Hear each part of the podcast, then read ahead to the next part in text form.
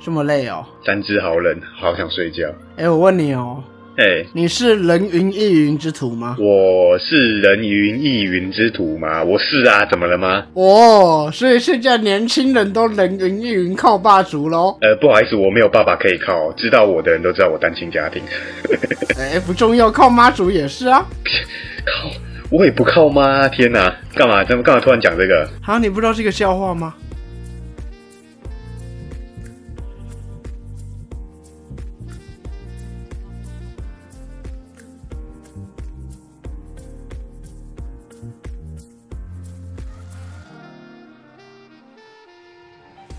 各位听众朋友们，大家好，欢迎收听中议题。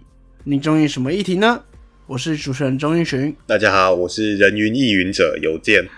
邮件，你不知道这件事情哦，又是一个国民党背后的人在搞事啊！啊，是哦，不好意思哦，那个国民党的 information 我最近接收比较少。就那个什么啊，国民党那个智库我养什么的。哦，你是说那个年轻人都人云亦云？哦，你是说那个杨教授哦？就是在讲18岁公民权的那一个嘛。对啊，然后这一篇一出来，国民党就被延上了啊。国民党还想要培育青年世代啊。不是啊，那个赵少康不是就讲了那个年轻人18到20岁都投民进党，我干嘛让他们投票？那你怎么不想想为什么18到20岁不投你们国民党？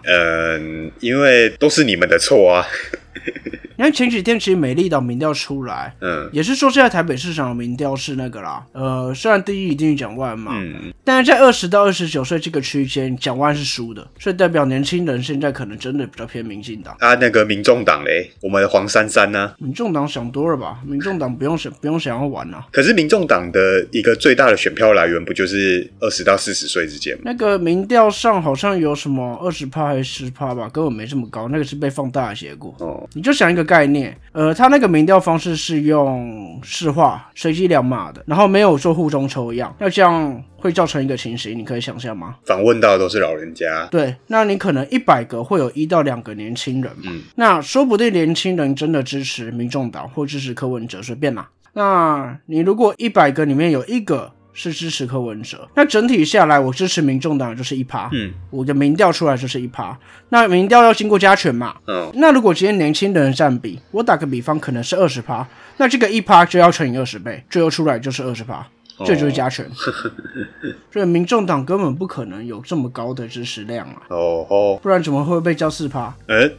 那不是你们侧翼在攻击人家的吗？没有，说真的，听说跑地方大部分人都不知道民众党，会知道柯文哲但不知道民众党。但这也合理啊，民众党本来就是一个政治新兴柯文哲的一人政党啊，然后哪天对他不利就往另一边靠啊，这就是民众党啊。好啦，那个其实我刚刚一开始以为你会讲的是杜瓦杰法则嘛，就是大家会觉得说不想浪费自己的选票，所以到最后会弃保，就是会去投两大党，然后放弃小党这样。你要先从民调看吧，你要先想为什么民调出来是这个数字，那最后实际投票的情况的确有可能照你讲的啊，但那个是实际情况啊。那我们既然现在要看民调，我们就要看民调的一些内容嘛。所以民调会跟实际不符吗？那是不是跟我们这礼拜要讲的主题也有点像，中奖率跟那一个实际状况不符？那不太一样欸。你不觉得我转得很硬吗？因为民调这个东西是它不是几率，它是统计的，你要叫什么假设检定的概念嘛，所以它跟那个几率又不太一样。所以由学过统计就知道，几率是一块，假设检定是另一块，这大家都知道了。但在讲这礼拜的主题之前，我们应该要先来做件事吧？什么事？我们今天录完音好像就除夕嘞。对耶，对啊，所以我们这边应该要怎么？这句话好像不久前讲过，好熟悉哦。祝各位听众朋友们新年快乐。咚咚咚咚锵，咚咚咚咚锵，咚咚咚咚咚咚咚咚咚咚锵。好啊，祝大家新年快乐，对，祝大家新年快乐，虎虎生风，发大财。好，没有感情的祝我。小钟新年快乐，红包拿来。原来你是晚辈。是啊，废话。那个有年终吗？不是。大家农历新年要到了，大家一定会回乡嘛，或者是趁着9天年假出去玩一下。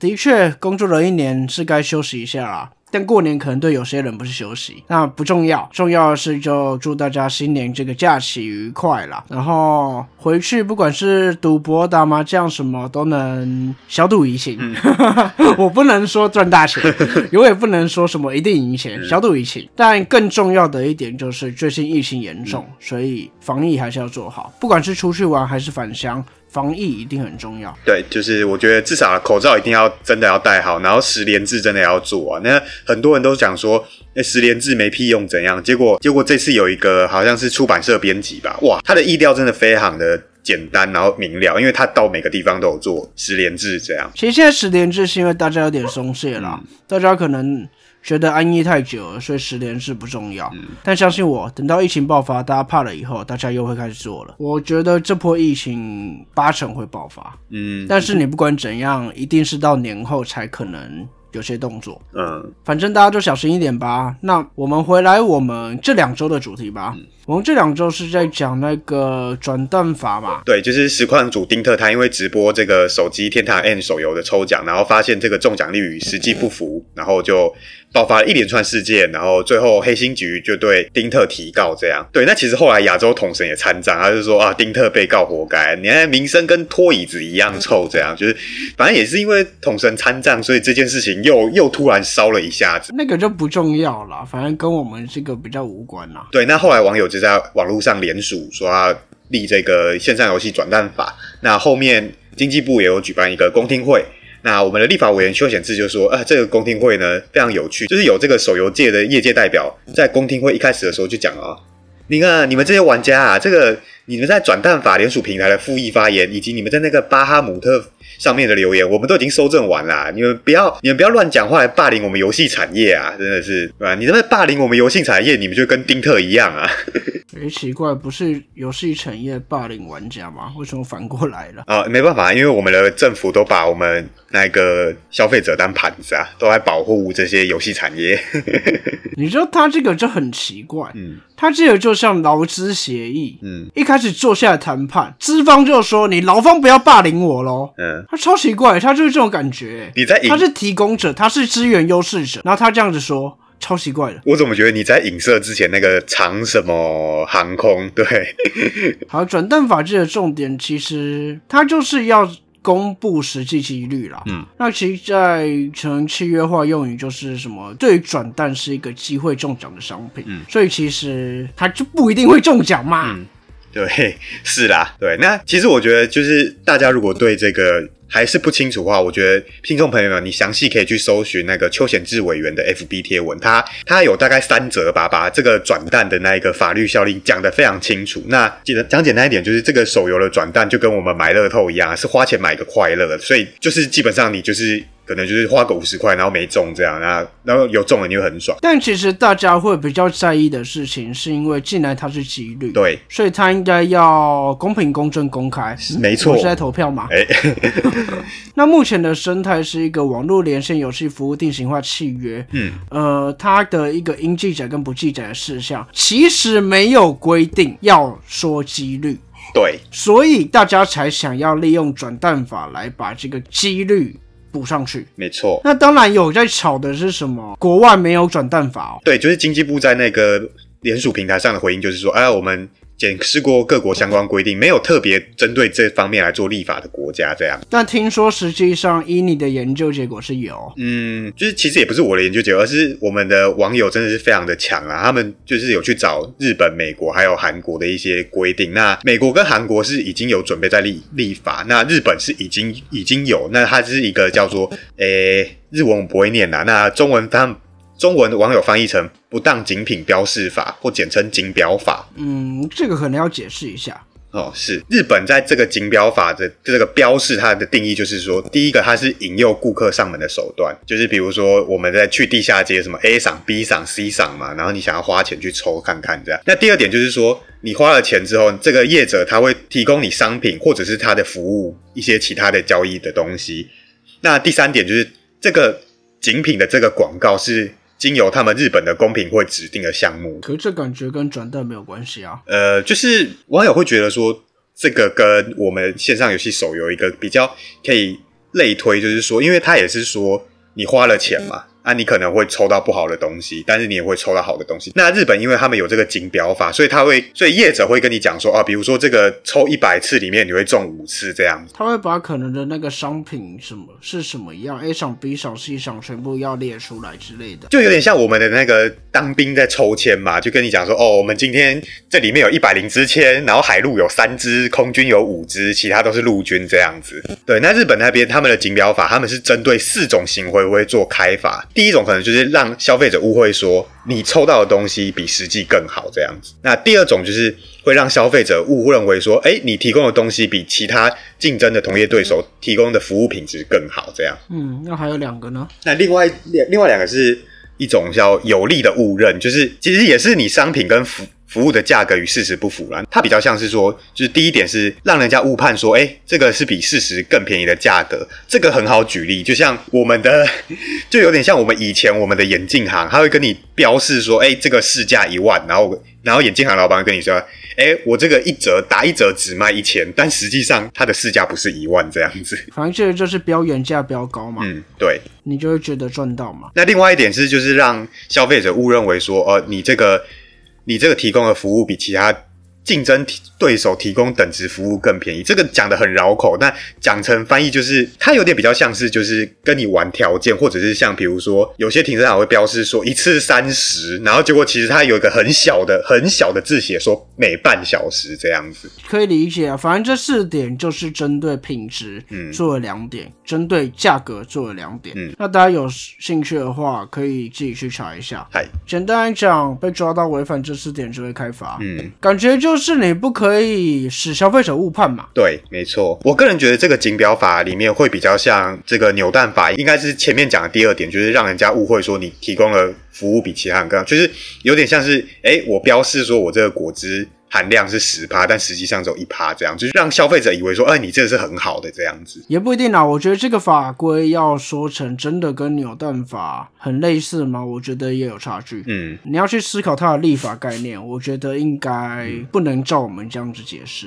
但不重要，反正网友也不懂法律所以他们也不懂这种立法概念是什么。所以你今天要来大杀四方吗？我没什么意见啊。好啦，其实先说啊，我目前玩的手机游戏我都是5颗玩家，那我玩的手游基本上都是免费的，除非有保底，然后而且是我喜欢的角色，不然我应该是都不会氪金啦。大部分都有保底啊，差不多20抽一个保底之类的啊。哦，是啊，大概啦。可是我真的有氪，就是比如说他会跟你讲说氪个1000块，然后会确定我要的胡桃啊，不是啊，这样暴露我在玩什么游戏啊。好，对不起。好，反正就是这样子。那我个人这一个礼拜来讲，就是我看了除了锦标法以外，我还看了另外一篇文献之后，我自己想到的是说，就是我们经济部跟公平会是否有一个裁量怠惰的一个疑虑，也就是说，因为其实我们的法院在面对到一些比较专业的一个事项上，他们通常都会尊重这些专业机构所做出来的判断，那尤其公平会它是一个独立机关，所以这个公平交易法在立法的时候通常都会留一点解释空间，然后让公平会这个独立机关，然后而且是非常专业的一个部会，他自己去做解释。但是我觉得在这件事情上，公平会它有一个很奇怪的点，就是说，就是像经济部长讲的说，业者很自律，所以我们不需要急着立法。那业者到底为什么很自律呢？那因为这些游戏厂商在做这个线上游戏的转账的时候，它都有记载一个此为几率中奖商品，消费者购买或参加活动不代表即可获得特定商品。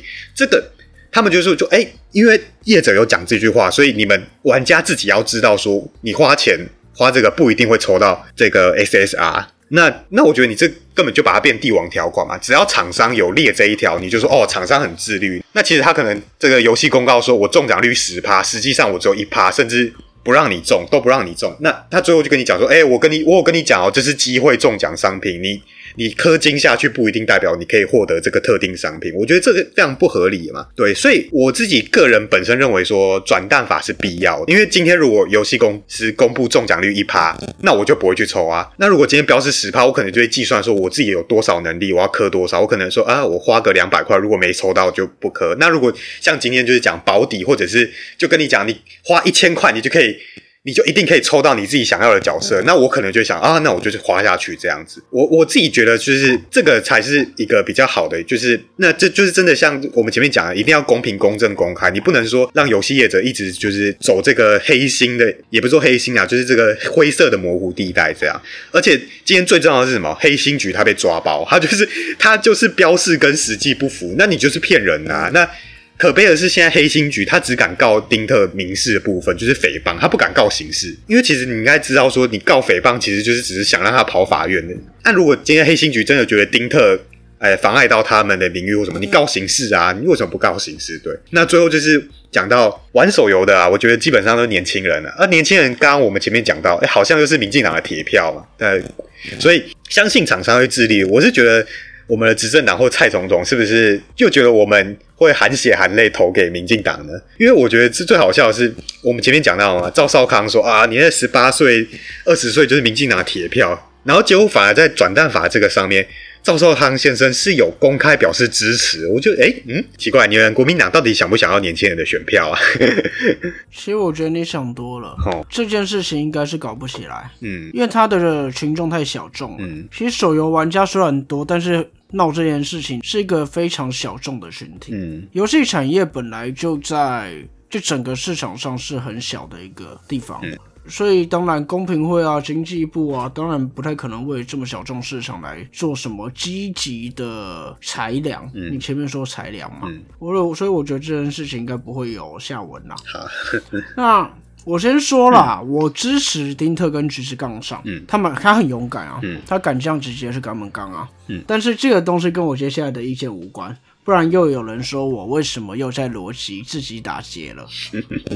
我先问一个问题哦，你们觉得抽奖几率 10% 就是10次会有一次中吗？就像你刚刚说的，我今天公布 1% 你不去做，那公布 10% 你就会去计算你要氪多少，评估自己经济能力，但是 10% 是真的你抽了100次会中10次吗？不是啊，你有办法这样评估吗？当然不是啊，所以我才会设一个停损点。这个几率说真的，如果你真的是大数据大到一个量，我抽到10000次、100000次，那的确它会接近 10%， 是，但是你可能只有100次这么小量的时候，它其实不一定是 10%、这个就是赌徒谬论。我还以为你要讲中央极限定理。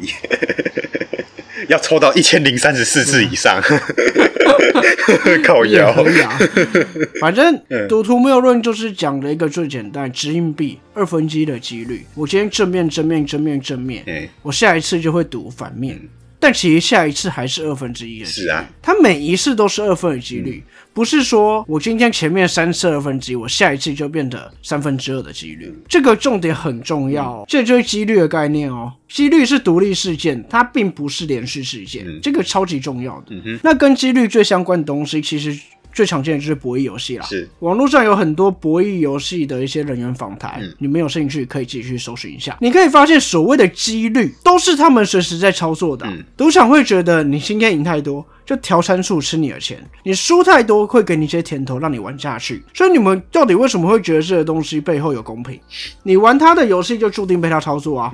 那对于扭蛋法这个东西，我其实不支持这个东西要去到政府的层级一定要弄一个扭蛋法，花时间弄扭蛋法，你不如赶快去把博弈游戏的法规定好，拜托，不然现在博弈游戏就是游走在一个灰色地带，是一个非常严重的社会问题。但我说到这样，可能有人要攻击我了啦，就觉得我又在保政府，你就是民进党侧翼。你是啊，没有了。但我反过来说一个东西好了，你们觉得弄个扭蛋法可以解决什么事情吗？他明示真个 20% 中奖真的是5次中1次吗？那他明示 20% 中奖，他在玩的时候背后跟你调几率，你抓得到吗？但是我觉得需要一个扭蛋法，就是说像丁特这一次，他就是真的黑心局被抓到了，你才可以罚游戏厂商啊，因为你现在就是没有立这个法。为什么怎么样黑心局被抓到？他是因为黑心局被抓到，他显示的是 2%， 但是韩国那边公布的是 5%， 跟原厂标示不一样。再来，他在出事以后把 2% 改回 5%， 所以大家踢爆的是这个东西。但是针对丁特花了100万没有中这个东西，这是没有办法验证的事情，你知道吗？因为它就是几率，你今天就是脸黑，我花100万全部都没中，你就非洲了。你要说他没有到 5% 吗？不可以这样讲的啊。你懂这个逻辑的差异吗？嗯，我懂，就是他就是真的那个10万分之一里面最衰的那一个啦。对啊，那你刚刚说的中央极限地理嘛，嗯，那不管怎么样，中央极限地理一定还是会有一些样本落在旁边 5% 的显著不符合显著差异的地方。嗯，啊，干这个好像有点太深了。离群值。对，这个有点太深了。反正不管怎么样，就一定还是有那个可能，所以它是没有办法验证的。嗯，那我现在回过头来啊，为什么可能会觉得我自相矛盾啊？我前面又怎么会说我支持丁特跟橘子杠起来？嗯，我难道是吃瓜群众吗？吃瓜好吃，我现在想看富邦血流成河啊，不是啊。好啦，我说真的，这整件事情，我觉得都是一个司法问题。嗯，我说的司法又跟我记得干这句话，我怎么上一集好像讲过啊？讲过。司法是私人的私。嗯，我觉得这整件事情都是司法问题，它不用动到政府。那你司法问题怎么解决？你说厂商会自律吗？他们厂商绝对不会自律。